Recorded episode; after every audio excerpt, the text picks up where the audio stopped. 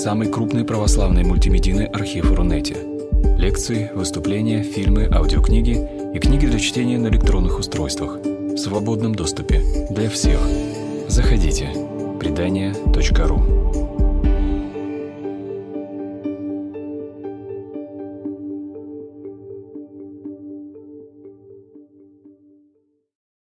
Я приветствую всех участников э, сегодняшней нашей трансляции. Это вторая встреча, посвященная книге Откровения на портале предания. И э, кратко давайте мы вспомним. Да, меня зовут Владимир Стрелов. Э, давайте кратко вспомним, о чем мы говорили в прошлый раз.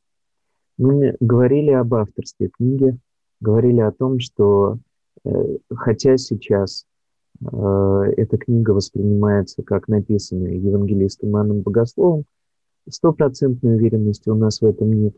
Но это не важно, потому что автор, который писал эту книгу, говорит о себе как о пророке, который э, имеет авторитет не потому, что он видел э, Христа во плоти, но потому что он видел уже Христа прославленным. Как об этом он повествует, например, в первой главе книги, когда ему вот дается э, самое начало откровения. Э, мы говорили о том, как читать эту книгу, э, что эта книга не похожа на другие книги Священного Писания. Во-первых, она насыщена образами. И мы на примере э, саранчи, например, говорили о том, что не нужно эти образы понимать буквально – хотя некоторые понимали, конечно, но уже в самом образе саранчи с человеческим лицом, которая не вредит э, ничему живому, кроме как людей, мы понимаем, что это нечто большее, чем просто какие-то вот обычные насекомые, да, то есть символизм. Безусловно, Эту книгу можно читать как поэтическую книгу, потому что здесь много ритма, повторов, э, таких очень э, ярких, живых картин, в которые нужно вживаться, э, используя воображение. И вместе с тем это, конечно, не просто плод творчества, но э, плод э, вдохновения и от Бога, книга боговдохновенная, поэтому очень важно молиться, когда мы ее читаем. И э, она, конечно, э, литургическая, э, то есть в ней очень много молитв, она сама берет свое начало в дне воскресном, когда Иоанн был на острове Патмосе, и вот он удостоился этих видений. И поэтому лучше всего ее читать тоже хваля и благодаря Бога. Мы э, говорили о том, э, что эта книга начинается с того, что даются послания семи церквам апокалипсиса. И такие церкви действительно были. И первое, самое буквальное толкование заключается в том, что Господь через Иоанна э, открывает как раз каждый из церквей э, их сильные стороны, их слабые стороны, утешает, вразумляет, предупреждает и дает надежду.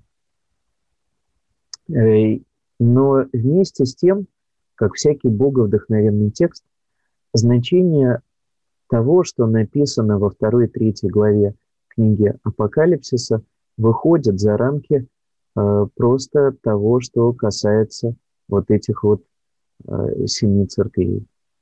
Э, сегодня мы, читая эти тексты, можем э, обратить сказанное в них к себе. Например, э, церкви в Ефесе Господь говорит, все у тебя хорошо. Ты не терпишь еретиков, но ты оставил первую любовь твою. Не уточняется любовь к Богу или любовь к братьям. А, вообще в посланиях Иоанна это единая вещь. И в этом смысле, конечно, очень важно, а, что это может быть обращено к нам. Посмотреть, какие мы были в момент нашего воцерковления и какие мы сейчас. И, может быть, это послание будет таким строгим предостережением. Сдвину светильник. Это может быть обращено к современным церковным общинам, приходам. Потому что, э, например, э, какой-то приход может быть очень активным в своем служении, но при этом э, в нем могут быть какие-то вещи, которые не должны быть. Попускаете людям жить с грехами и не обличаете их как это, например, у нас в Пергаме или в Фиатире, где э, даже э, выступают э, с какими-то э, неправильными учениями. И э, это может касаться и приходов, это может касаться и поместной церкви, например, в целом. Если кто-то начнет у нас учить э, чему-то, что мы не можем принять, церковь должна тоже на это отреагировать. А, значит, мы видим, что мы можем вот так вот смотреть на эти тексты. И вместе с тем, я тоже говорил об этом, что вот эти вот послания семи церквам прочитывались как эпохи из жизни церкви. Сначала первый год Э, вернее, первый век – это церковь, которая жила благодатью, э, но потом могла э, ослабеть в этом. Это Ефесская церковь, Смирнская церковь мучеников. Дальше у нас идет церковь Пергамская и Феотирская, которая смешивается, может быть, с язычеством, но допускает что-то не э, полезное, сардийское, которое в результате оказывается э, такой мертворожденной, можно сказать, церковью, да, вот, и, наконец, филадельфийское, такое возрождение, и ладикийская э, церковь, которая надеется только на себя и забыла, э, что все от Бога. Сегодня, э, как и всегда, Э, мы можем говорить о том, что э, и ладикийское состояние может быть свойственно современной церкви, ну и все остальное. Э, я подчеркиваю, что не случайно вот первая, вторая, вторая и третья главы – это именно послание церквам. Конечно, образы апокалипсиса – это очень интересно, но гораздо интереснее и важнее э, смотреть э, вот на то, что Господь говорит непосредственно э, верующим. Дальше вот это вот второе, о чем мы с вами говорили, да? Дальше мы прикоснулись с вами к описанию небесного богослужения в 4 и 5 главе. И это невероятно. Это невероятно красиво, это невероятно впечатляет. Э, если это все представить, то это, это все переворачивает с ног на голову. Потому что очень часто мы э, воспринимаем нашу жизнь так, что главное – это наша реальность, а Бог, Он как бы в нее немножко вклинивается. И время от времени. Но вот как раз эти четвертые и пятые главы э, говорят совсем о другом. Что наша реальность – это э, не самое главное. Самое главное – это реальность Божья. Она сокрыта. Э, она сокрыта, но в какой-то момент э, эта ширма открывается, и мы оказываемся перед Богом. И вот если об этом просто помнить, если это прочувствовать, то это, конечно, изменит всю нашу церковную жизнь. Почему? Ну, потому что тогда мы будем иначе молиться. Мы э, на э, молитвах литургии, утренней, вечерней, вспоминаем о том, что ангелы тоже сослужат. Ну, часто люди к этому относятся как к метафоре такой. Здесь идея в том, что на самом деле э, это не просто метафора. Э, действительно, мы участвуем в служении Богу э, вместе с небесными силами, вместе со всей Небесной Церковью. Конечно, это изменит наше отношение к каким-то конкретным нашим решениям. Потому что если мы руководствуемся сиюминутными э, размышлениями, как будет, может быть, выгоднее, это одно. И когда мы видим, что все это проходит э, перед судом Божьим, то это все по-другому видится. Вот это э, то, что касается вот этого небесного богослужения. Ну и э, мы с вами говорили, что э, немножко более конкретно о символизме. Э, я напомню, что вот когда мы говорим, например, о той же самой саранче, то мы можем видеть в ней и насекомых, и вражеские народы, а, можем видеть и страсти, которые мучают человека, можем видеть и а, указания даже на какие-то военные действия, по крайней мере, так видели с применением современного вооружения. Вот сейчас мы переходим с вами ко второй части этой книги. Господи, благослови. Э, ко второму нашему обсуждению. Да? Еще раз напомню, вот структура всей книги. Да? Э, первая глава. Иоанн делает такое вступление и рассказывает, как э, ему явился Сын Человеческий и повелел пророчествовать. Дальше мы видим послание семи церквам – Хвала на небесах Богу и Агнцу. Дальше, как вы видите, идут циклы. А, когда Агнец, это тоже символ, а, подходит к сидящему на престоле, да, понятно, что Христос подходит а, к Отцу, то ему дается книга, с которой он снимает семь печатей, и каждый из этих печатей открывает э, какие-то э, какие-то катаклизмы случаются на Земле. Вот. Вместе с тем, э, во время снятия этих семи печатей мы читаем о торжестве мучеников. Несмотря на то, что всем плохо, э, мученики облекаются в белые одежды и, э, собственно, они уже участвуют в прославлении Бога, когда Бог отрет всякую слезу. Потом начинается трубление семи труб. И это делают ангелы уже. Вот. Такой апокалиптический образ э, трубления шафара и праздничный, и военный одновременно. Э, и начинаются э, катаклизмы, которые очень напоминают э, египетские казни.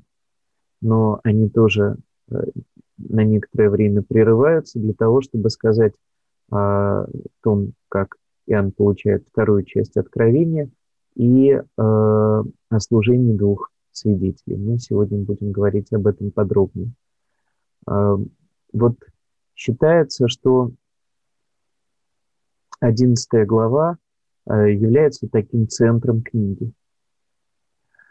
Э, противоборство э, царств зверя и агнца открывается у нас с 12 главы и продолжается, собственно, и дальше. Вот потом будет еще семь чаш, чаш гнева и торжество Агнца, когда, э, собственно, вот это царство зверя э, будет полностью побеждено. И наступит полноте уже царство Божье. Центром всей книги, безусловно, является э, образ вот этого агнца, как бы закланного. Вы сейчас видите изображение агнца на Генском, э, на алтаре Генского собора. У нас э, в группе Фейсбука, э, в группе колледжа наследия, я буквально вчера разместил довольно интересное э, исследование о том, как реставрировали эту э, фреску э, Питера Брейгеля. Э, оказалось, что вот еще в 50-е годы э, Агнец был очень похож просто на барашка, но когда ученые реставрировали вот в наше время, то э, оказалось, что э письмо самого Брейгеля а, показывает нам ну, вот то, что называется антропоморфного а, агнца, то есть с такими большими глазами, как вы здесь видите, почти человеческими. И это совершенно не случайно, потому что вот художник, насколько мог, настолько он изобразил как раз, да, что это не просто какое-то животное, э, что э, это действительно э, он и агнец, Э, и лев, про него можно сказать, э, это и жертвенное животное, и вместе с тем это животное э, сильное, как вот мы видим это в пятой главе, да, стоял агнец как бы закланный, имеющий семь рогов и семь очей, которые суть семь духов Божьих, посланных во всю землю. Семь рогов – это образ силы, конечно, да, семя очей всеведения. Здесь это э, художник не стал изображать, но вот э, это действительно центр этой книги. Э, и это центр той победы, о которой говорится в этой книге. Потому что апокалипсис был написан тот момент, когда христиане ощущали поражение в этом мире. А, Римская империя признала а, христианский культ а, религию иллицита, неразрешенной, и начались преследования. И вот как на это реагировать? Иоанн показывает, смотрите на Агнца. Он страдает, вы идете его же путем – и таким образом вы победите. Э, и когда мы с вами дойдем... Так, пожалуйста, э, Матвей, у тебя э, кто-то включился и рисует. Вот. Давайте посмотрим более подробно на вот эти вот печати, трубы, и э, чаша книги Откровения. Да? Э, как я уже сказал, вот эти вот три э, цикла. Э, когда мы смотрим на печати, то можно сказать, вот они с шестой по восьмую главу э, снимаются печати, и это бедствия, которые описаны на самом деле уже Христом в беседе на горе Елеонской. Помните, восстанут лжехристы, и лжепророки. А, помните, будут глады и землетрясения по местам. И вот здесь мы тоже видим а, белый всадник с луком, который обещает победу, но лишь умножает страдания. А, это вот и может быть и война, и лже-Христос. Всадник на рыжем коне с мечом, который несет распри и воины. На вороном коне с мерой, который несет голод, на бледном коне э, или даже на зеленом коне, таком бледно-зеленом, да, который несет за собой смерть. Э, Вот. Вот это вот мы видим в самом начале, и вместе с тем мученики обращаются к Господу, почему же ты медлишь и не мстишь за нас? И Господь отвечает, еще не вошло полное, вот полная мера мучеников.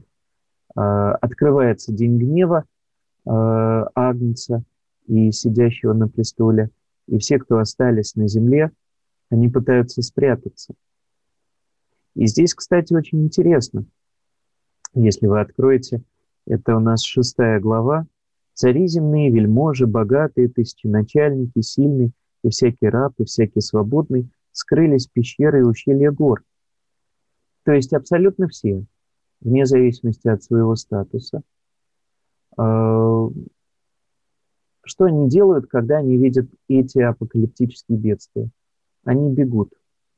Они бегут и говорят горам и камням, «Падите на нас и сокройте нас от лица сидящего на престоле и от гнева Агнца, ибо пришел великий день гнева его, и кто может устоять?» Обращение не происходит. Вот эти вот все катаклизмы, к сожалению, не приводят к тому, чтобы э, люди обратились. Э, и поэтому в седьмой главе Господь запечатлевает печатью, по-видимому, Духом Святым. И не, не просто э, мы можем говорить о, о формальном таинстве крещения, да, но по-настоящему о э, том, что Господь дает Духа Святого вот своим верным. Э, и, соответственно, э, уже потом э, их приветствуют и э, те люди, которые э, пришли от э, великой скорби. Э, седьмая печать э, это некоторое такое молчание наступает, э, после которого э, начинается новый цикл бедствий, э, связанный с трубами. Это бедствия, которые действительно аналогичны египетским казням. Они касаются уже только неверных, но ограничены по масштабу и по времени. Например, падает град и огонь, так что горят треть леса и травы. А, гора низверглась в море, третья часть моря сделалась кровью, и гибнут морские животные и корабли. Падает звезда и отравляет воду третий рек.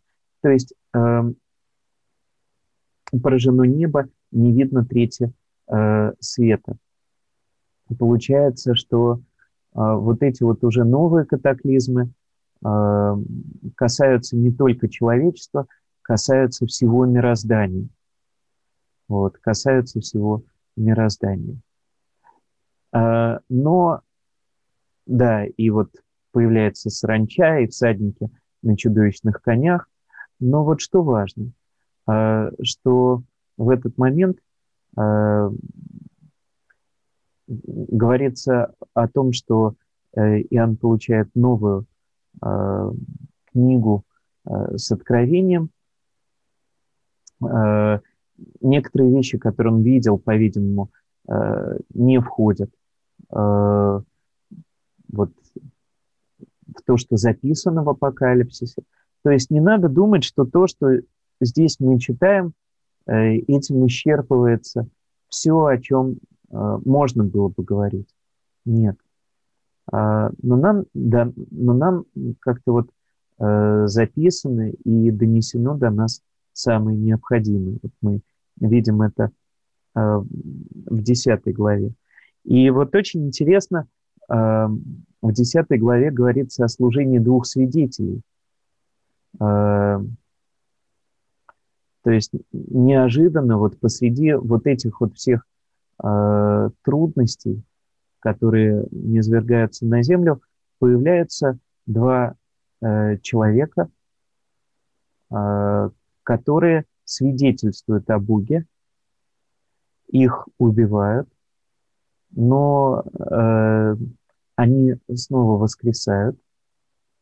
И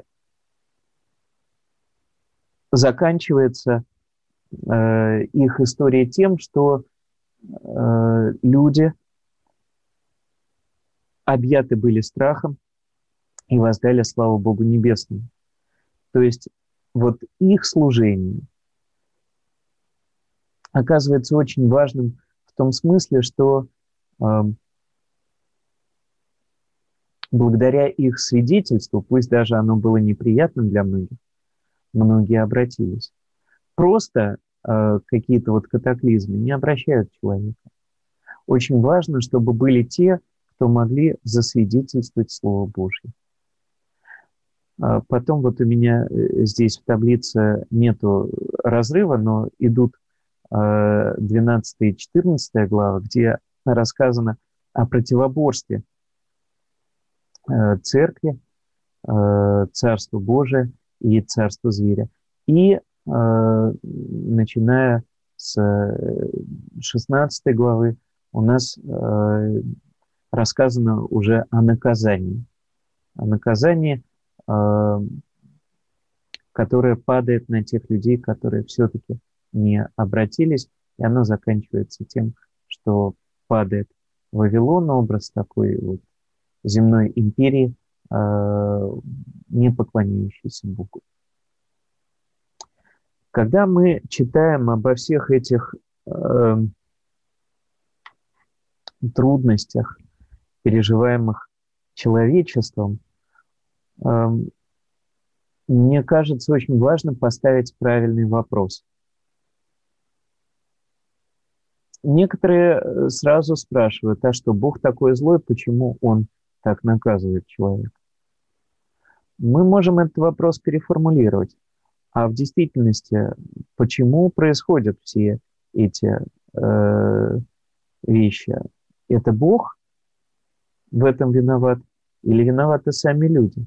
Потому что, например, первые четыре всадника апокалипсиса э, лже-мессии, э, междуусобные брани, э, моры и э, голод, мы прекрасно знаем, что очень часто это э, произведение рук человека. Хорошо, кто-то скажет, э, с Богом мы, может быть, сняли отчасти Эм, его ответственность, да, но почему он это попускает? Если Агнец уже, если Агнец уже победил, почему не закончить всю земную историю и не э, открыть сразу Царство Божие? Вот. Это очень интересный тоже вопрос. На него нет однозначного ответа. Но в самом тексте апокалипсиса мы видим, что должно войти э, вот определенное число верных. Э, идея не в том, мне кажется, что у Бога все посчитаны, а в том, что есть люди, которые э, что должен произойти некий отбор. Э, люди должны этот выбор осуществить.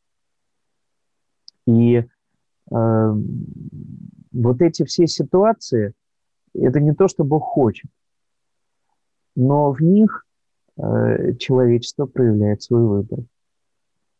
Критические ситуации вот такого вот масштаба э, обнажают, что есть в сердце каждого из нас. Э, может быть, э, здесь еще э, важно увидеть, что несмотря на то, что Бог э, да, срывает, например, агнец, срывает эти печати,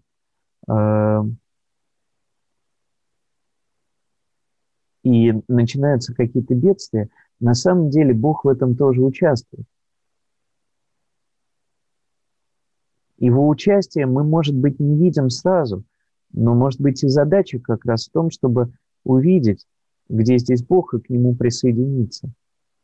Чтобы мы не э, теряли надежды, когда мы попадаем в какие-то вот такие вот трудные ситуации, э, чтобы мы понимали, это попущено Богом, Он знает об этих страданиях, это не что-то такое вот к нему не имеющие отношения, как будто он там уже в блаженных небесах, а мы вот тут вот на земле мучаемся. Нет.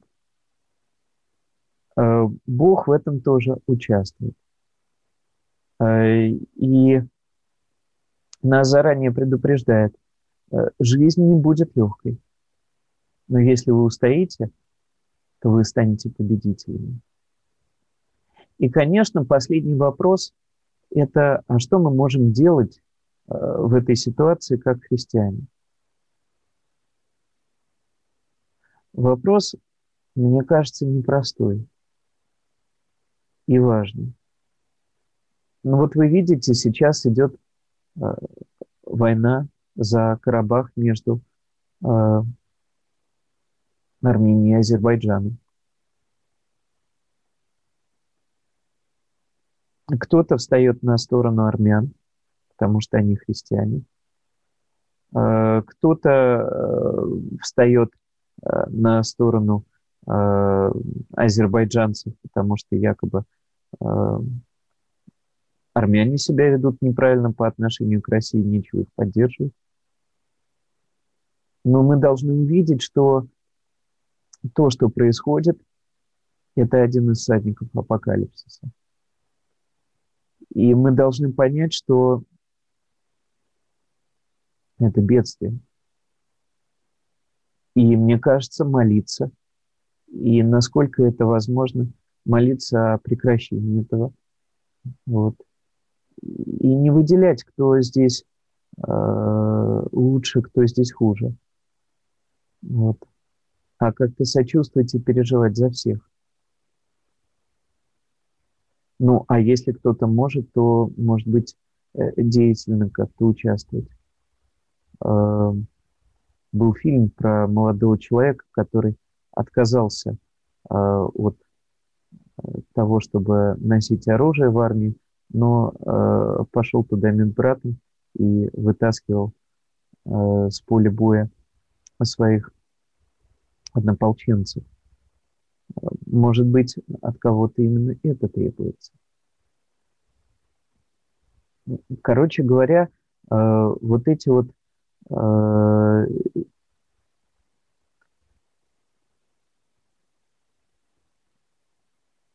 катаклизмы, которые описываются в апокалипсисе, э, они как бы и перед нами ставят вопрос, как вы будете действовать, да? Да, надежда в том, что когда-то они прекратятся. Да, надежда в том, что Господь своих верных от многих из этих бед избавит. Вот. А, да, надежда в том, что Господь будет вместе с вами в этом во всем. Но еще, наверное, и вопрос, как нам тоже быть с этим. Вот. А, может быть, вы видите э, эти Э, главы как-то иначе. Можно, конечно, углубляться и э, говорить, почему выбраны те или иные образы. Некоторые из этих образов э, связаны, например, с извержением Везувия и гибелью Помпеи. Вот. Э, то, что описывали историки, вот Иоанн э, описывает э, в своей Э, книги Откровения. То есть можно даже сказать, что э, он, возможно, считал, что он является вот свидетелем того, как эти вещи исполняются. Но они, вот почему это трехчастная структура по семь разных вот таких вот бедствий, катаклизмов. Мне кажется, потому что это повторяется. Повторяется в разные века, э, повторяется с разными народами. И нам как-то очень важно это все разглядеть. Ну, пойдемте дальше. Вот мне хотелось бы сейчас обратиться, э, как я уже сказал, центром э, апокалипсиса является 11 глава. Э, где говорится о служении двух свидетелей. «И дам двум свидетелям моим, и будут они пророчествовать 1260 дней, будучи обличены во вретище. То есть они будут пророчествовать примерно три с половиной года. А, в апокалипсисе, а, как и в книге Даниила, используется вот такая вот числовая символика. Семь лет – это значит полное время, три с половиной года, половина времени. То есть у них э, вот в этот период э, будет им дана такая власть. Это две маслины, два светильника, стоящие перед Богом земли. И если кто захочет их обидеть, то огонь выйдет из уст их и пожрет врагов их. Э, ну, э, значит, э,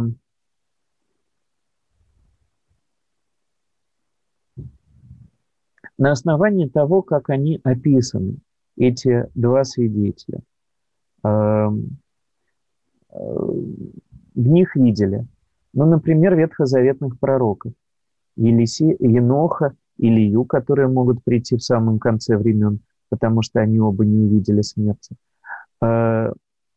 Э, может быть, это Моисей и Илья, э, потому что в дальнейшем повествовании описаны действия, похожие на те, что творили они. И они уже появлялись в эпоху Нового Завета во время преображения Господня.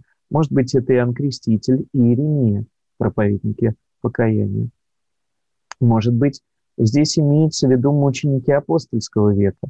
Ну, например, Петр и Павел, которые уже к этому времени совершили служение свидетельства, да, и они демонстрировали великую силу Духа Божия и проповеди, и были убиты в Риме.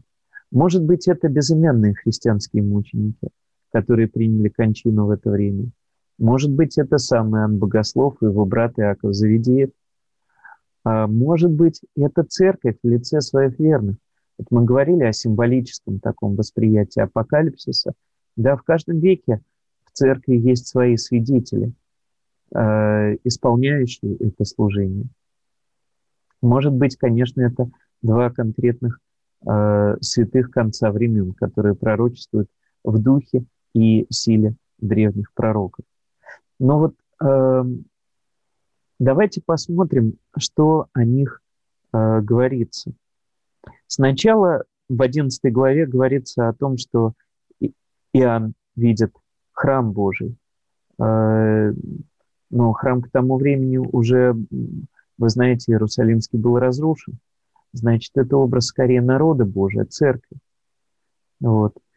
А, но вместе с тем, а, вот здесь говорится о том, что храм а, нужно измерить, а внешний двор э, не измерять, потому что он отдан язычникам. И вот что это может означать? Ну, можно видеть разделение, которое упомянуто э, самим Господом, что будет вот время язычников, когда они будут э, действительно э, активны, и тогда это граница между церковью и миром. Мир хочет отвоевать себе как можно больше пространства, лишить церковь прав, как можно глуше сделать ее голос, потому-то язычники и оказываются во дворах храма. Но вот э, можно понимать это менее буквально. Тихоний Африканский, например, э, считал, что э, различие между храмом и внешним двором храма это означает, что не все, кто в церкви, церкви по-настоящему принадлежат.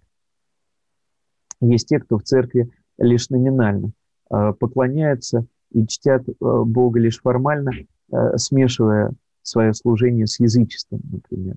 И тогда это грозное предупреждение. Да? Вот. Ну вот, э, что говорится про этих двух свидетелей? Это два, две маслины и два светильника, стоящие перед Богом земли.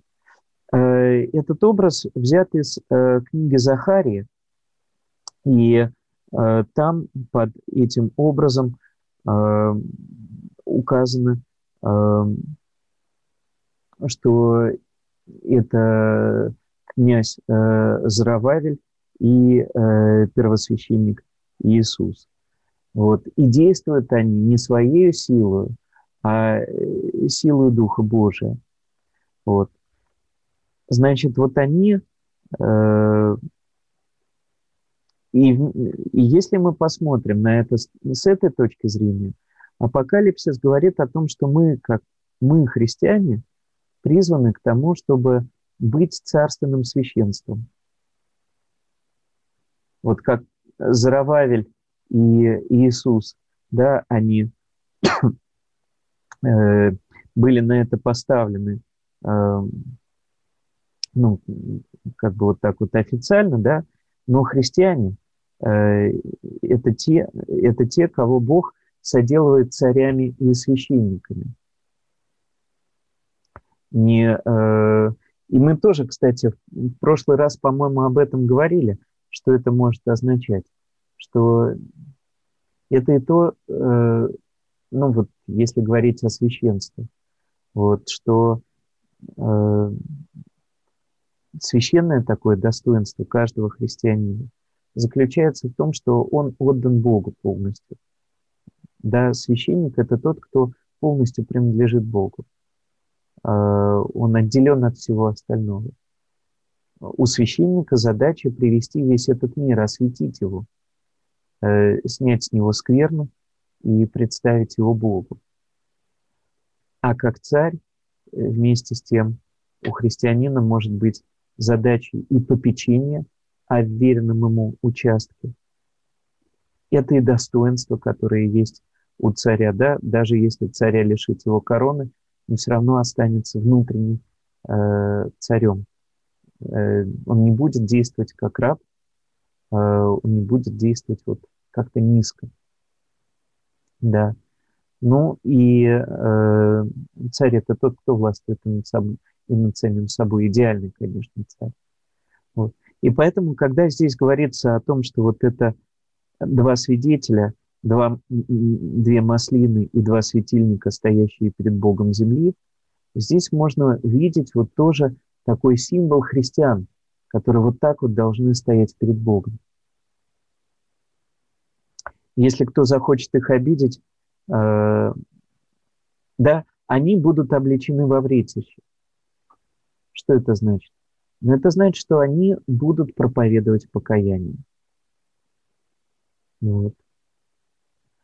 Э, имеют власть затворить небо, чтобы не шел дождь на землю, имеют власть над водами превращать их в кровь и поражать землю всякую язву, когда только захотят. У них есть такая власть, но не говорится, что они этим пользуются. А власть, ну, такая же, как была у пророка Илии и у Моисея. Вот. И когда кончат они свидетельство свое, зверь, выходящий из бездны, сразится с ними, победит и убьет их. Вот. И э, это как бы свидетельство о том, что э, те, кто желают действительно быть свидетелями Божьими, могут потерпеть поражение. Могут потерпеть поражение от вот этого вот э, зверя, э, выходящего из бездны, из моря. Как мы увидим потом дальше – Э, это может быть образ и антихриста, э, может быть э, образ безбожной империи, вот, импера, императора, римского императора, но в 20 веке мы можем сказать о тоталитарном режиме, любом то же самое. Вот, что тот, кто берется за свидетельство о Боге, может потерпеть поражение. Эм, победит их и убьет их. И вы знаете, наверное, да, если вы посмотрите на многих из э, современных вот таких вот примеров э, святости, для меня, вот если говорить так, э, владыка Антоний Сурожский, к концу своей жизни он видел, как разрушается э, дело, которому он отдал всю жизнь. Э, церковь на Британских островах. А, отец Александр Мень, он физически пострадал. да, он был действительно в буквальном смысле убит. Один священник, очень для меня значимый, под конец жизни эм, как-то претерпел такие э, очень неприятные, неприятную ситуацию э, со своим настоятельством. Вот тоже то, во что он вкладывался, у него было отнято, и э, э, да, как-то вот он, для него это было, конечно, тоже очень болезненно. Отец Виктор Мамонтов последние несколько лет э, болел и практически не вставал. Э, Георгий Великанов, э, вот наш современный, наш современник, э, который отдал свою жизнь за бездомного человека. Может быть, изначально ты этого и не планировал сделать. Он хотел его просто спасти от, от надвигающегося поезда, но так получилось, что он сам попал под этот поезд. И так вот трагически закончилась его жизнь тоже. А мог бы тоже, казалось бы, многое сделать. Илья Яковлевич Гриц, э, основатель нашего колледжа, вот мой учитель, тоже последние, ну, вся жизнь была очень непростой из-за болезни. И, и, и вместе с тем для меня это абсолютно точно свидетели Божии. И можно видеть, что у, мног, у многих вот людей, э, которые берутся искренне так свидетельствовать пред Богом, мы хотели бы, чтобы жизнь была такая от славы к славе. А здесь говорится, что нет. Э, зверь сразится с ними и победит их и убьет их. И вместе с тем люди даже будут радоваться этому.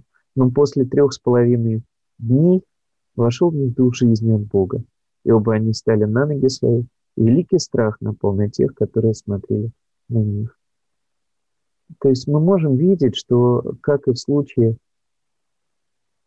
с нашим Господом, те, кто э, включается вот в это свидетельство, э, даже если они гибнут, для Бога они не погибли. Вот о чем нам хочет сказать Иоанн. И в церковной истории так не раз случалось. Казалось, что враги уже победили, что э, что-то вот живое и настоящее растоптано и уничтожалось. Но потом церковь возрождалась. Дело вот этого вот свидетельства продолжалось. И это оказывается удивительно. И, конечно, эта одиннадцатая глава ставит вопрос перед э, нами, христианами, а э, ты вот это к себе применяешь? Не в том смысле, что сейчас я на вас буду сводить огонь с неба э, или жаб каких-то э, вам изведу из земли. Вот. А в том смысле, э, свидетельствуешь ли ты о Боге. Э, и это может для кого-то быть очень неприятно. Вот то, что они э, мучили людей, живущих рядом, э, конечно, когда христианин находится где-то и живет по-настоящему вот христианской жизни, для других людей это может быть обличение. Христианин – это не тот, кто очень мягкий и э, всем с ним хорошо. Иногда с ним может быть очень нехорошо, потому что он может быть как бельмо в глазу. Вот. Но вот это вот то, что э, мне кажется очень важным, когда мы говорим о э, служении двух свидетелей. И заканчивается все, что Э, все вот эти вот видения, э, связанные с трубами, тем, что э, происходит трубление седьмой трубы, И э, говорится о том, что э, наступает Царство Божие. Со временем в апокалипсисе все очень непросто. Как вот оно организовано? Нужно просто отдельную лекцию, наверное, читать для того, чтобы попытаться это все согласовать, и то, может быть, мы только в результате больше запутаемся. И э, здесь как бы циклы такие, которые показывают, вот как это царство наступает. И вот 12 глава, она тоже, мне кажется, очень важная. Вот. 12 э, глава э, начинается э, с таких слов. «И явилась на небе великое знамение. Жена, облеченная в солнце, под ногами ее луна, и на главе ее венец из 12 звезд. Она имела в очреве и кричала от боли и мук рождения». Ну, средневековые комментаторы видели в этом, например, Пресвятую Богородицу. А, но, а, по-видимому, для автора апокалипсиса в первую очередь вот эта жена, а, это был ветхозаветный Израиль и церковь. Венец из 12 звезд, 12 колен Израиля, да, жена, облеченная в солнце – она имела в очреве и кричала от, от боли и мук рождения. Что это? Ну, здесь будет говориться о том, что она э, рождает ребенка, и он восхищен к небу. Краткая история Иисуса Христа, не включая э, все, что мы знаем из Евангелия э, о его учении, служении, э, распятии и воскресении, просто сразу, да, вот э, церковь народ Божий э, рождает Мессию, э, и за это э, он подвергается нападению от дракона. Вот, это, вот, это, вот этот вот дракон. Да. А жена убегает в пустыню.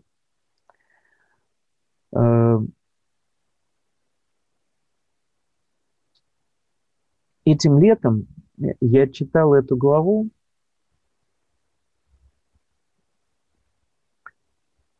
а, и прочтя уже очень много комментариев.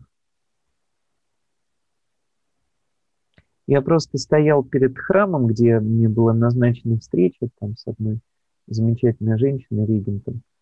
Вот. И молился, Господи, вот почему это действительно великая знамение. Жена, облеченная в солнце. К тому времени уже для меня было понятно, что да, это вот про народ Божий, про ветхозаветный Израиль, про церковь, но почему это великое знамение? И вдруг стало понятно, что действительно народ Божий, который выживает и который есть, несмотря на то, что его борет вот этот дракон, это действительно великое знамение.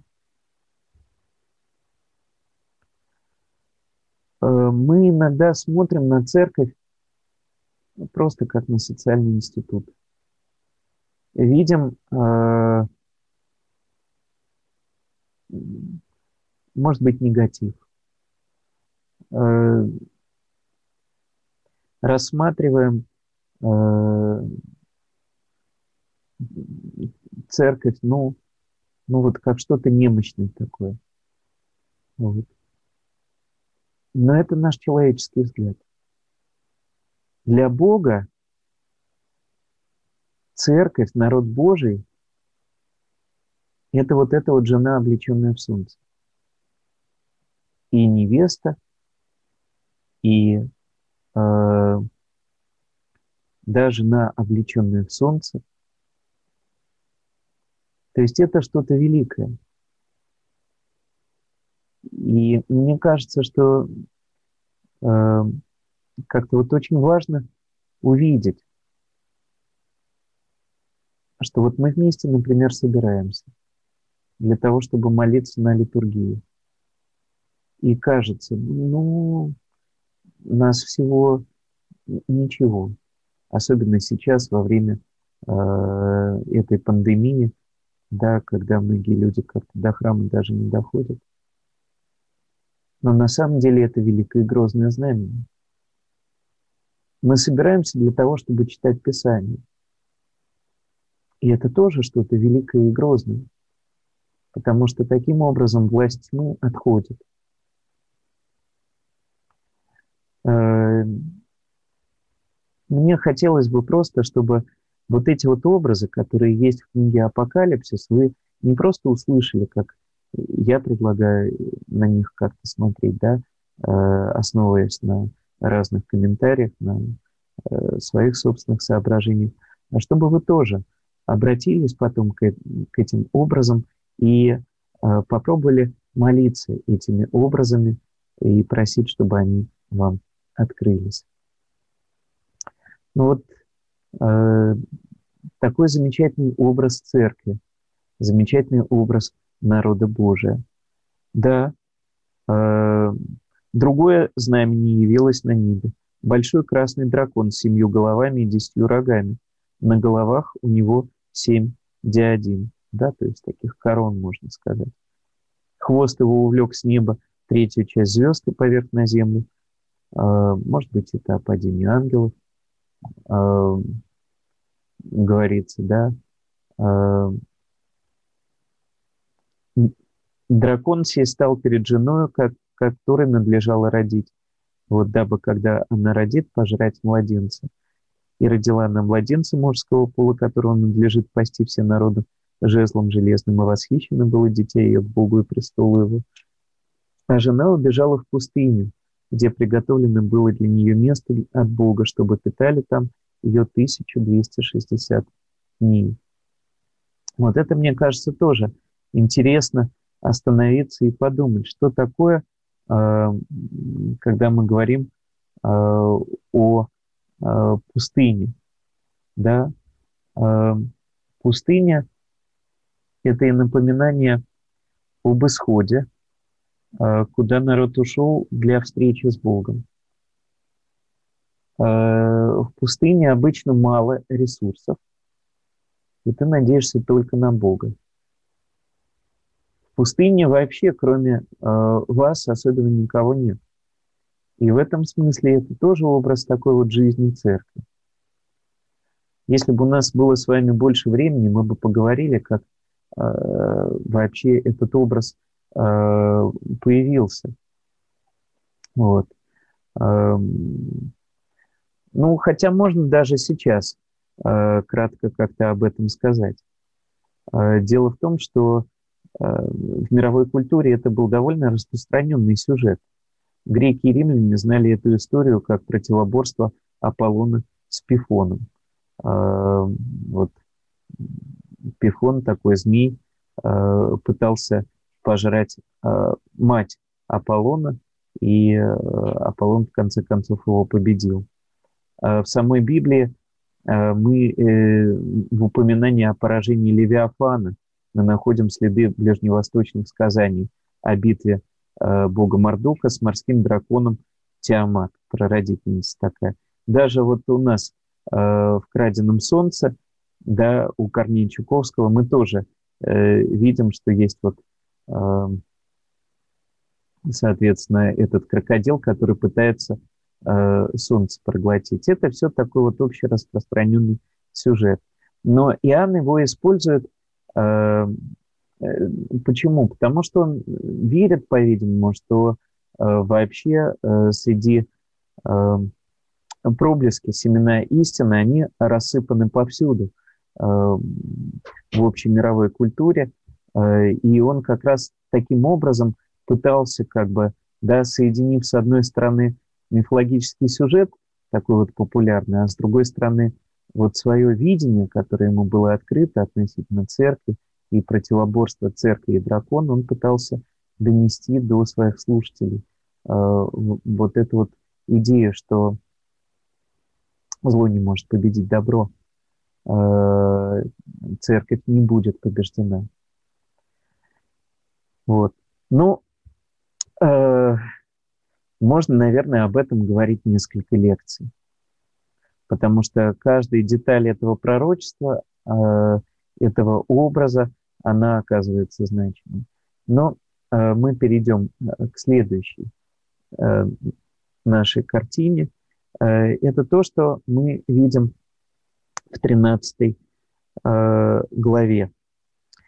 Э, появляется выходящий из моря зверь с семью головами и десятью рогами.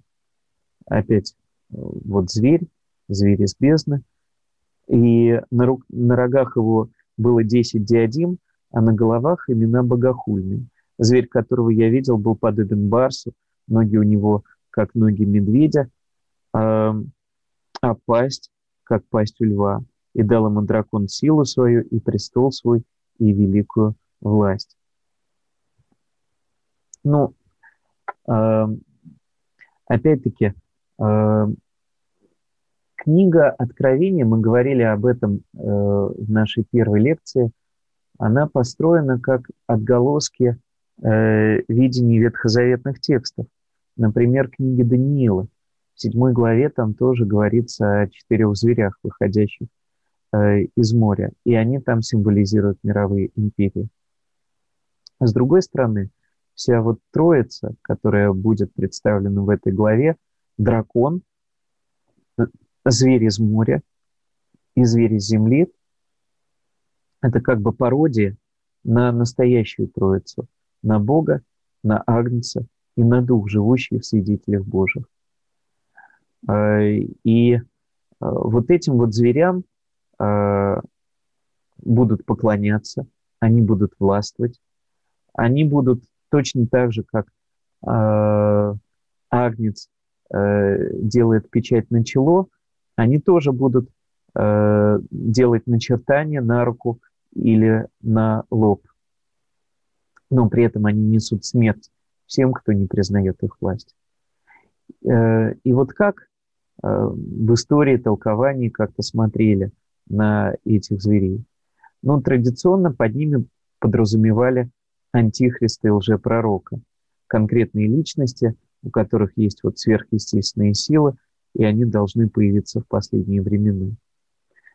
Э, после сопоставления с ветхозаветными текстами и историческим контекстом первого века э, в зверях стали видеть Римскую империю и жрецов имперского культа. Здесь описано, что вот первый зверь, он э, требует к себе поклонения, ведет вой, войну э, со святыми и побеждает их. И вот выходит еще э, зверь из земли, он имел два рога, подобные агнчим, и говорил как дракон, он действует перед ним со всей властью первого зверя, заставляет всю землю и живущих поклоняться первому зверю, у которого смертельная рана исцелела. И э, действительно, вот если взять Римскую империю и жрецов э, императорского культа, то так и было. Вот был первый зверь, Рим, Э, и э, были жрецы, государственные чиновники, которые требовали, чтобы все э, приносили поклонение этому зверю. Но вместе с тем в 20 веке в зверях увидели тоталитарное государство и его машину пропаганды.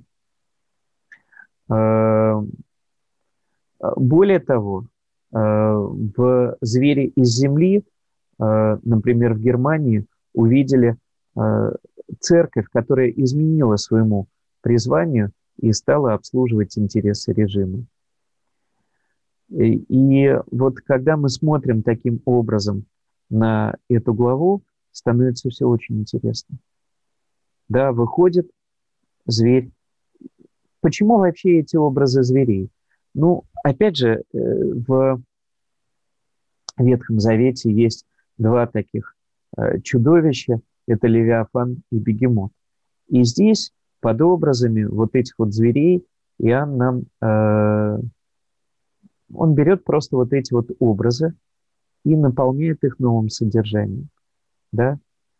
На рогах его было 10 диадим, на головах его имена богохульные. Некоторые толкователи пытались э, как-то это увидеть в контексте Рима и считать римских императоров.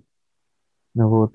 Но э, здесь может быть важно, что просто 10 диадим – это э, образ э, такой полноты власти, которой этот зверь обладает. Э, он подобен барсу, э, да, и в каком смысле это может быть? Ну, животные могут как-то отражать скорость, например, барс. Медведь – это сила, пасть, как пасть у льва, это ярость такая, хищность, да, и дал ему дракон силу свою и престол свой и великую власть. Интересно, что получается, если Иоанн писал это действительно про Римскую империю, то мы здесь видим, что может быть империя очень даже антихристова. Многие люди думают, что любая власть ее нужно э, принимать как власть от Бога. Может быть, вот здесь показана власть Антихристова. Другой вопрос, что с этим делать? И видел я, что одна из голов его как бы смертельно была ранена, но эта смертельная рана исцелела. Э, вы знаете, что Нерон э, совершил самоубийство, но многие надеялись, что он на самом деле не умер, а ушел парфянам и еще вернется. Э, некоторые толкователи видели в этом э, образ э, вот как раз языческой империи, которой христианство нанесло, конечно, удар, но империя оправилась. И это, конечно, пародия на Христа, точно так же, как Христос. Но Христос по-настоящему прошел через смерть. А здесь вот что-то такое. Если мы говорим о тоталитарных режимах, то вы вспомните, как э, Гитлер пришел к власти. На идеях реваншизма наше государство, Великая Германия, э, оказалась растоптанной. Я подниму ее с колен. Ну и э, очень многие диктаторы на этом приходят к власти. Вот.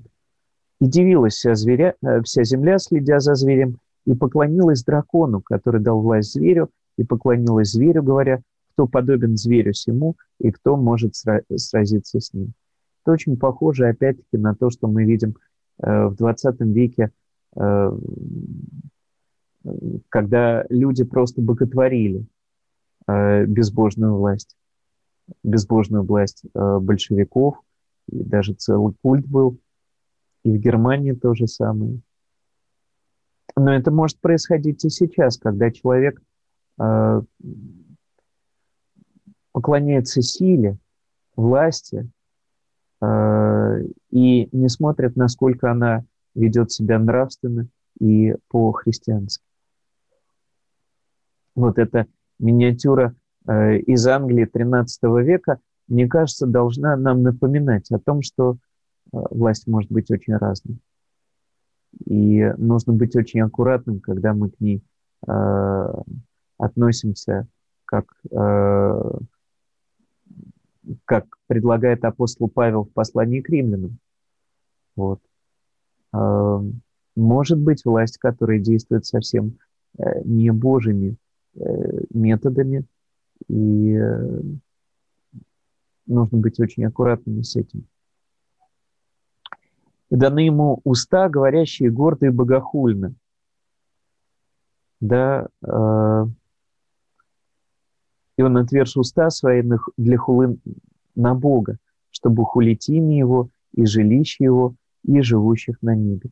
В контексте первого века это, конечно, про святых, ну и, в принципе, всех тех людей, которые пытаются жить благочестиво и по Божьей. И дана ему была власть Э, вести войну со святыми и победить их. И дана ему власть над всяким коленом и народом, языком и племенем. И поклонятся ему все живущие на земле, которых имена не написаны в книге жизни у Агнца, закланного от создания мира. Кто имеет ухо, да слышит. Э, призыв к тому, чтобы мы были внимательными. Вот это нам дается как некоторое э, как некоторый знак, чтобы мы не э, бежали, вот если мы видим просто силу, если мы видим даже просто чудеса, э, может быть, чудеса техники, может быть, чудеса, э, связанные с политическим управлением, финансовыми э, операциями и так далее, чтобы мы все-таки смотрели, откуда источник этой власти, Божий ли он. Э, но вместе с тем, э, вот э, десятый стих имеется в нескольких вариантах. У нас в синодальном переводе говорится так. Кто ведет в плен, тот сам пойдет в плен. Кто мечом убивает, тому самому надлежит быть убитым мечом. Здесь терпение и вера святых. То есть зло, которое творят люди, к ним же и возвратится. Оно пожрет само себя, как э, это не раз показывала история ну, вот нашего времени. Но это может быть также предупреждением церкви, народу Божию. Злом зло не победить. В борьбе даже против безбожного, несправедливого государства неправильно использовать насилие. Оно всегда возвращается.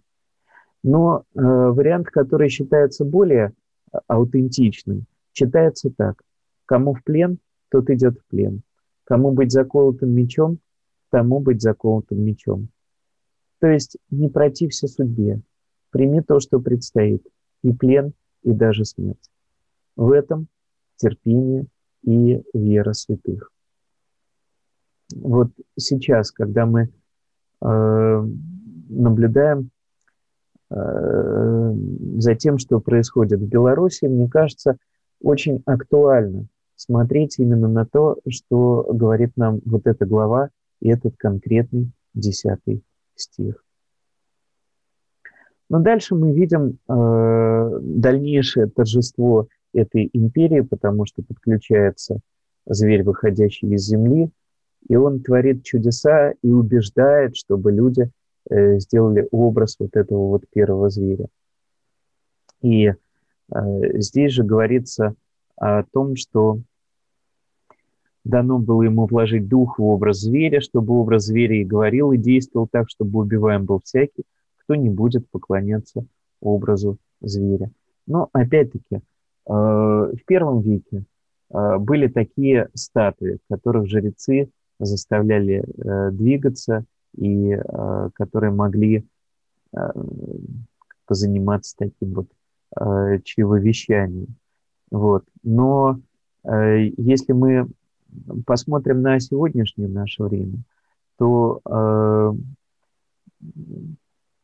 этот образ э, безбожного государства очень, по-моему, э, как-то наглядно был представлен э, через средства массовой информации.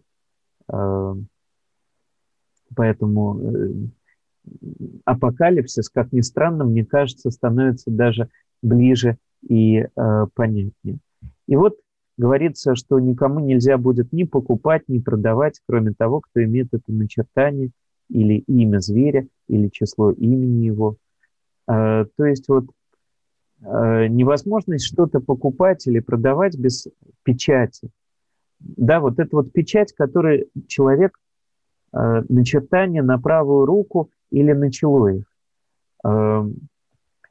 Ну, можно вспомнить, конечно, что тоталитарные режимы, например, использовали нарукавные повязки нацистов, да, но это скорее больше про выбор, который делается на духовном уровне. Э, возможно, чело, лоб здесь э, означает такое согласие идейное, а рука – это вот уже действенное в духе этого зверя. И некоторые отцы усматривали в печати не изображение на руке и челе, а знак, подобный крестному знамени, который накладывает на себя верующие. Там, например, Хайль Гитлер вот, может быть точно так же вот таким вот э, такой печатью. Почему невозможно покупать или продавать без такой печати?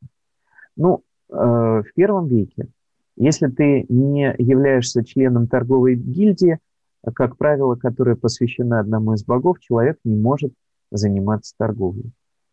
Это очень понятно. Отец Александр Мень э, видел в этом общее указание на то, что человек отдает свою душу Антихристу за мирские блага. А форма э, не имеет особого значения. Это могли быть монеты с изображением божественного кесаря, э, что-то еще. Э, стоит ли искать э, в этом аналогию с какими-то современными электронными средствами? Вопрос, э, вопрос второстепенный. Здесь именно говорится о выборе, который делает человек, выборе на нравственном уровне. Но вот вместе с тем, кто имеет ум, тот сочти число зверя, ибо это число человеческое. Число его 666. Но это гематрия. Гематрия, то есть числовое значение имени, э, полученное сложением вот всех э, цифр, э, букв его составляющих. Гематрии были довольно широко распространены в древнем мире, особенно в иудейских кругах. В Помпеях, например, найдена надпись на стене, где молодой человек пишет «Я люблю ту, число которой 545».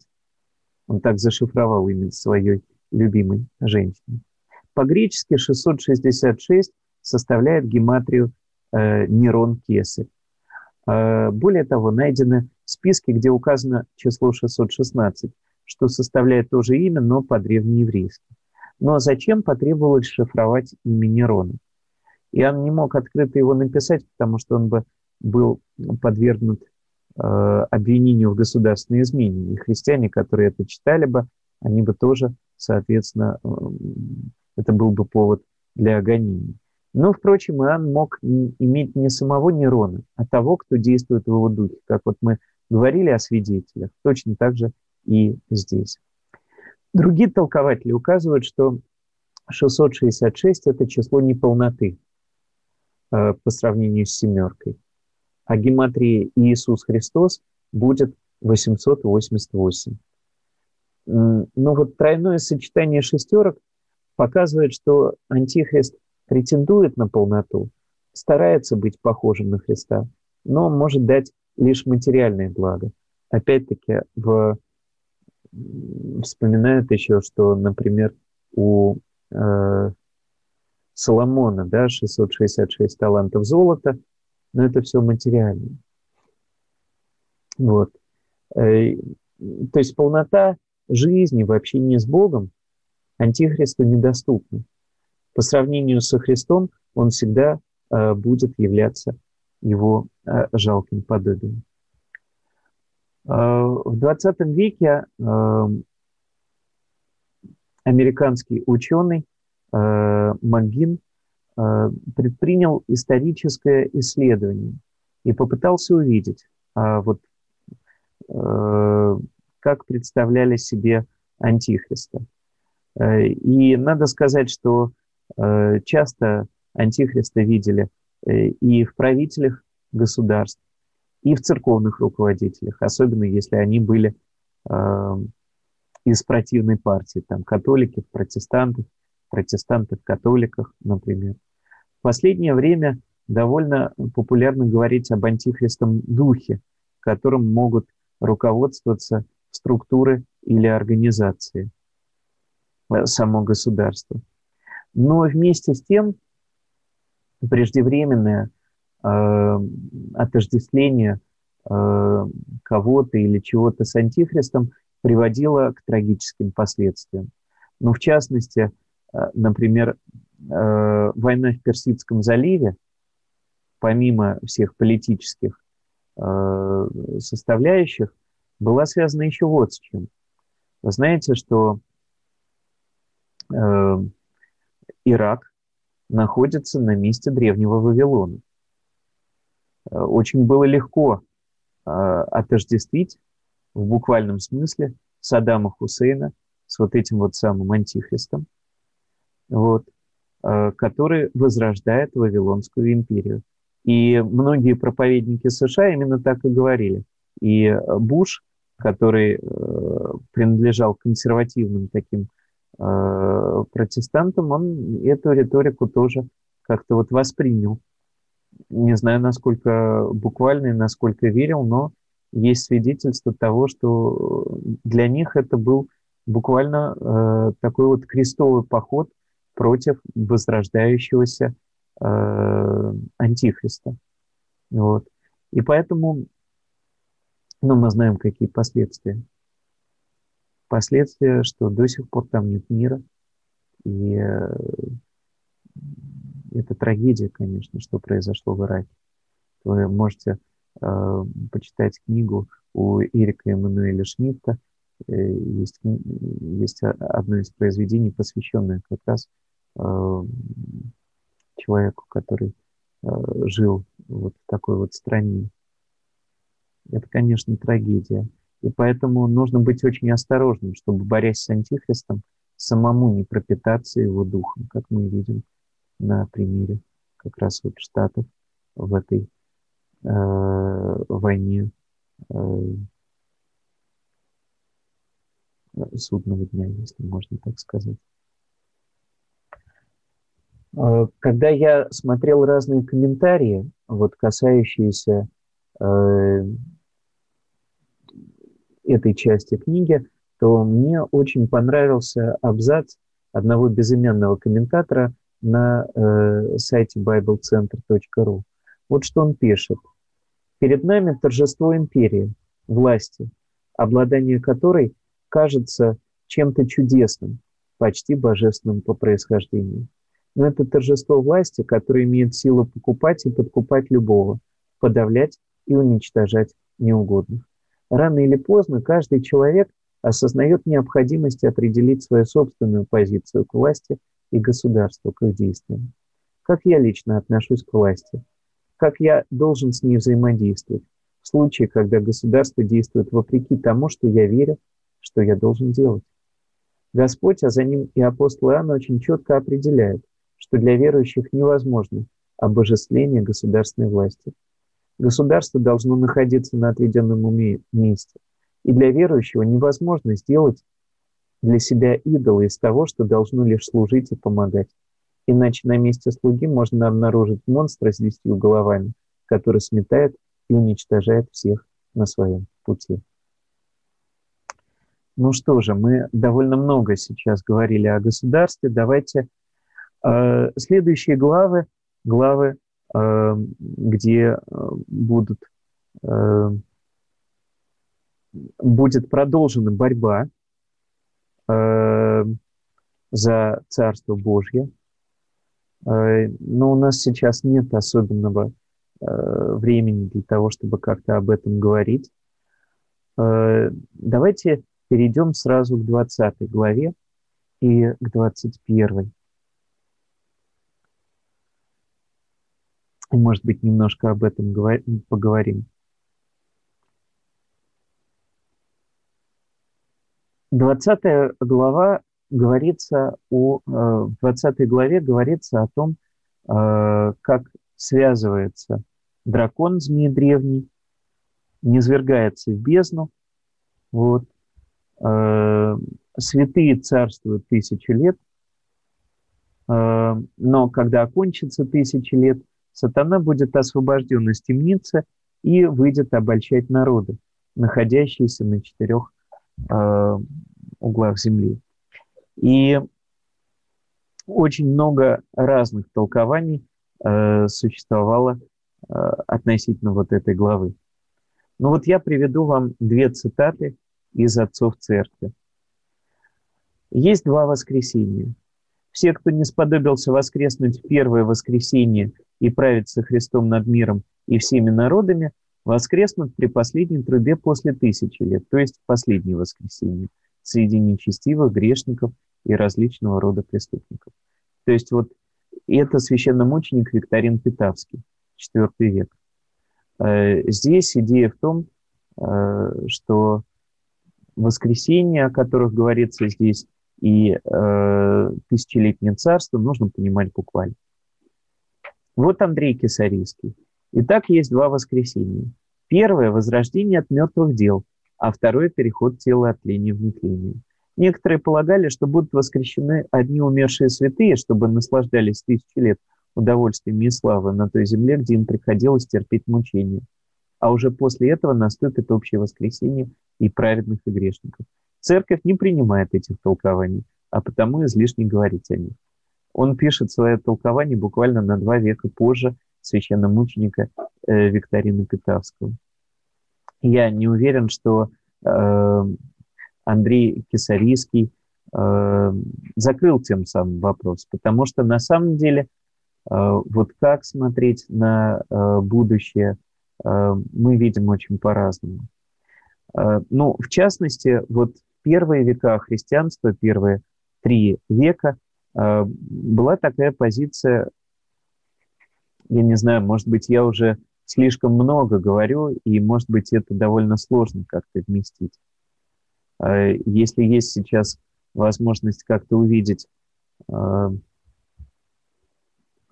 что пишут другие люди, или, может быть, это как-то озвучить, может быть, это немножко помогло. Вот. Так, вот тут вот что-то в чате появилось. Ага. Так, пока нет комментариев. Ага. Хорошо.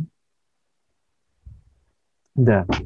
Ну вот, э, 20 глава действительно одна из самых труднопонимаемых. Э, в церкви существовали и существуют разные точки зрения о том, как ее понимать. Ну вот в частности, в первом веке и во втором считалось так что вот это вот тысячелетнее царство надо понимать буквально. Церковь и все человечество уже во время написания апокалипсиса переживали скорби. Но вот-вот Христос должен прийти, и, и начнется его царство. А когда зло поднимет голову, то будет окончательно побеждено. Сторонниками этой точки зрения были э, христианские писатели первых веков, Папий Иерапольский, священномученик Иустин, Ириней Леонский, Тертулян и другие. Вот. Напряженные ожидания близости царства э, нередко возникали и позднее. Вот. Считается, что иудаизм в это время тоже разделял подобные представления, что вот-вот должно наступить Царство Божие. Маранафа, гряди, Господи Иисусе. Такие призывы мы видим в Новом Завете. Но прошло четыре века – Э, так вот наглядно это царство не наступило. И э, появилась другая точка зрения, что тысячелетнее царство – это эпоха, в которой мы уже живем, это эпоха церкви. Христос уже в своем воплощении связал сатану. Вы помните э, в Евангелии от Марка, если я своим перстом изгоняя сатану, то уже достигло до вас Царство Божие. Вот. Воскресение понимается как рождение свыше или как рождение для неба через мученичество. Вот. Дух Божий царствует в святых, которые победили мир и царствуют над своими страстями, иногда и над животным миром. Некоторые считали, что Царство Божие – политическом смысле осуществляется через епископов, э, помазанных ими христианских императоров. Но вот интересно, что в первые века э, этому сопутствует такое радостное ожидание воцерковления всего мира, а к концу XIX это скорее э, такая консервативная позиция, что у нас уже все хорошо, Царство Божие наступило, нам не нужно ничего менять ни в политическом, ни в э, каком-либо э, литургическом, может быть, смысле. Э, все в порядке. И в рамках этой точки зрения можно даже крепостничество было оправдывать. Вот. К ожиданиям второго пришествия вот сторонники этой второй точки зрения относятся с опасением из-за нездоровой экзальтации, которая часто сопровождает ожидание второго пришествия акцент переносится на то, чтобы хорошо прожить свою жизнь. Вот. Эта точка зрения представлена у Блаженного Августина, Андрея Кесарийского и становится основным толкованием Средние века. Э, ну вот эм, есть третья точка зрения, э, что э, некорректно отождествлять церковь и царство. Слишком уж в истории церкви было много нехристианского. Но Евангелие постепенно преображает мир, как семя, которое растет. Церковь становится более зрелой. И тысячелетнее царство ждет нас в будущем, как мир, к которому человечество придет в результате широкой миссии и внутреннего воздействия христианства. Христос в таком случае будет царствовать через то, что люди, структуры станут проник, проникнуты, пропитаны духом его учения. И уже потом вернется Христос. Вот в либеральном протестантизме XIX века это очень э, четко жила такая вот надежда, что э, э, Царство Божие еще не пришло, но вот мы его приближаем. Э, этим вдохновляются и те, кто боролся и борется за права человека. А, например, Мартин Лютер Кинг. Мы хотим сделать этот мир более христианским. Ну вот у отца Александра Мени тоже э, такая точка зрения. Христианство только начинается. Эм, ну вот если мы посмотрим, э, есть еще точка зрения, которая появилась у консервативных протестантов, что наоборот, они везде видят знаки Антихриста. Человечество только ухудшается, исчезает само понятие греха. Впереди ждет период великой скорби. Вот. Э, и ну, дальше у них тут довольно э, сложные схемы, что, может быть, Христос восхитит свою церковь, заберет ее от скорби, воскресит святых, которые вместе с ним будут буквально царствовать над оставшимся человечеством из заново отстроенного Иерусалима. Вот мы переходим уже к вопросу о том, что такое этот... Да, но поскольку люди покорятся ему только внешне, поэтому, когда сатана будет освобожден, э, они к нему присоединятся. И вот тогда уже наступит второе воскресенье всех людей и последний суд. Но вот тут акцент на великой скорби э, и отступлении. И вот такое вот будущее видели, например, ну, отец Серафим Роуз, например, видел, да. Вот. Эм, каждая из этих точек зрения на самом деле что-то открывает о будущем. Действительно, если мы э, посмотрим э, на первую точку зрения, вот такое вот близкое ожидание Царства Божия. Да, конечно, гриди Господи Иисусе. С другой стороны, мы можем сказать, что Царство Божие уже в каком-то виде присутствует среди нас.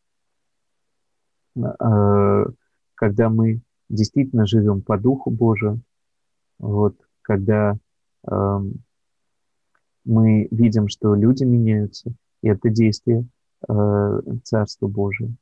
Мы можем сказать, что это Царство э, в будущем, и мы к нему можем прийти как-то через вот, э, преобразования этого мира. Ну, по крайней мере, это может э, быть не бесполезно. А с другой стороны, обольщаться, наверное, тоже не нужно. И в этом смысле и четвертая точка зрения, она как-то так трезвит. Вот.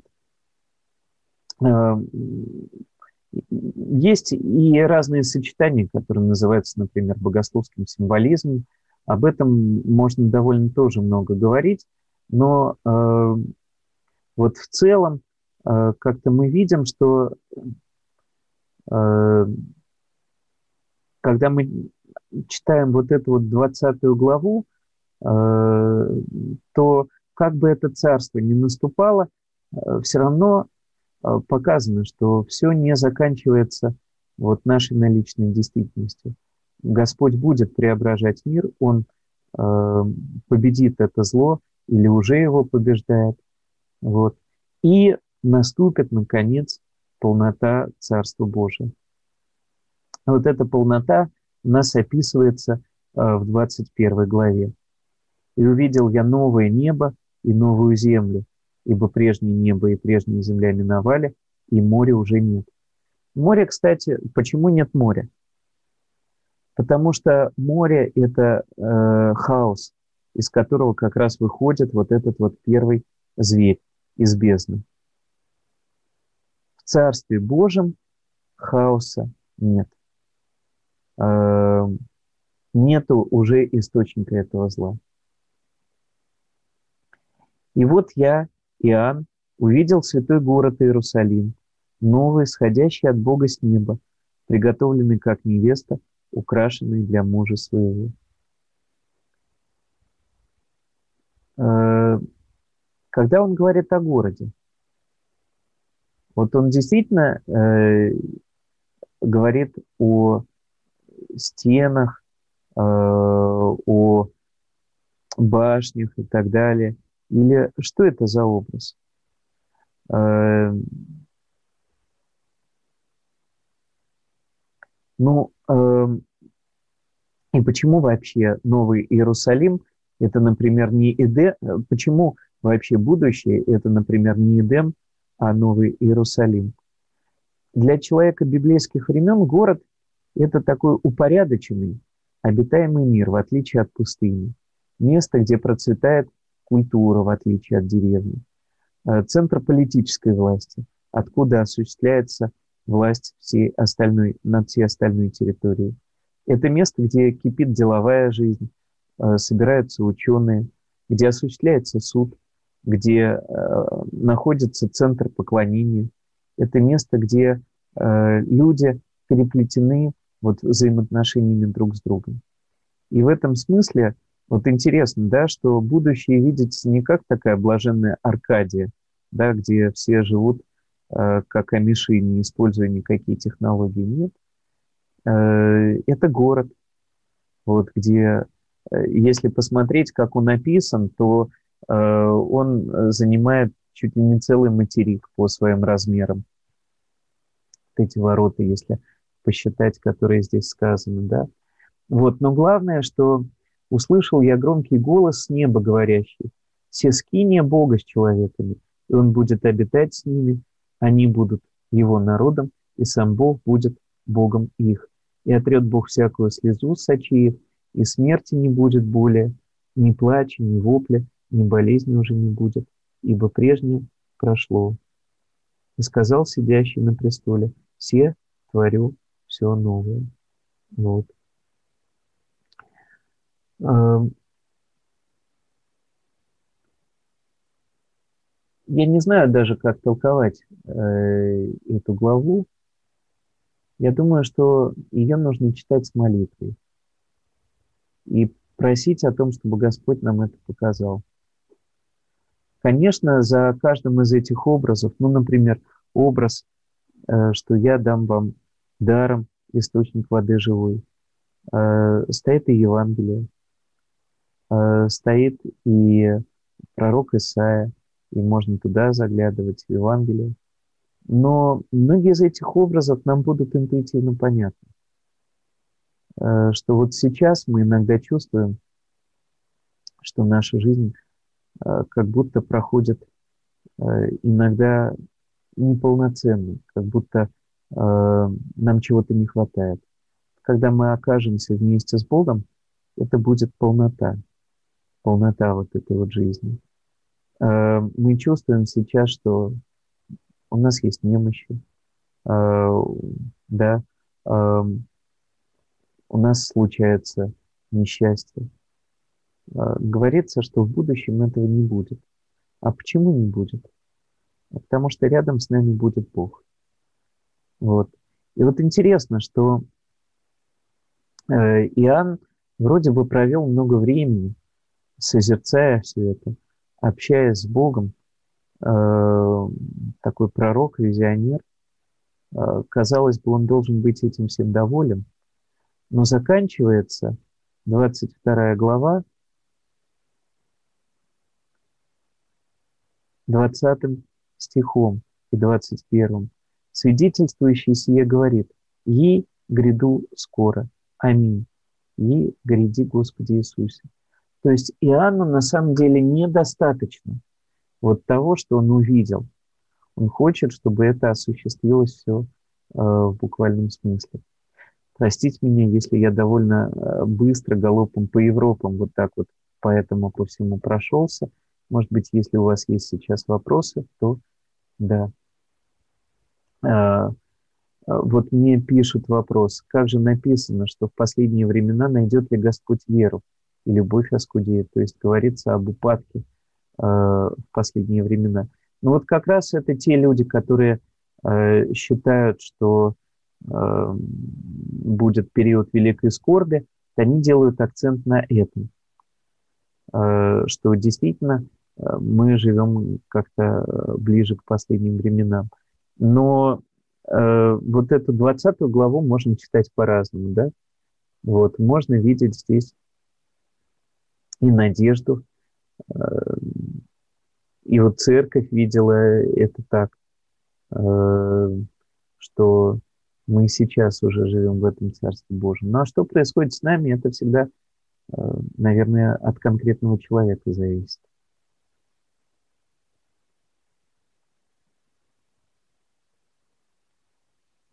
Надо сказать, что э, вот еще, может быть, в ответ на этот вопрос, что нужно сказать, что Новый Иерусалим – это не то, что строят люди.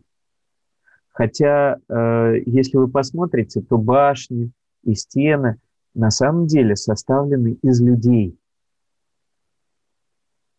Но вместе с тем это тот город, который сходит с неба.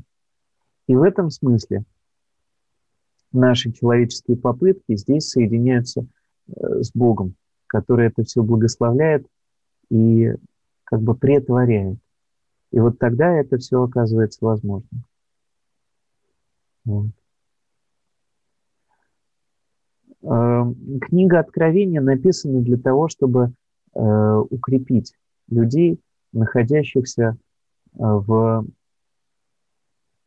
трудной ситуации, чтобы они, видя, э, что вокруг происходит и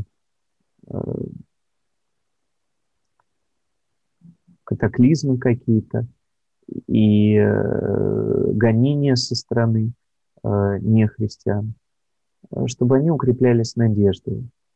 Вот, и в этом смысле э, вот образы этой борьбы, э, хотя они кажутся и страшными, они постоянно заканчиваются тем, что а Бог все равно побеждает. Вот. Э, пишут, э, а где можно найти ссылку на первую часть? Ну, например, на портале преданий вы можете э, посмотреть. И у меня на YouTube тоже она выложена. Вот, да. Да. Нужно, наверное, было э, не жадничать, а сделать три лекции, и э, тогда бы, может быть, мы больше говорили как раз об этой эсхатологии, и это было бы как-то более ярко. Ну что же.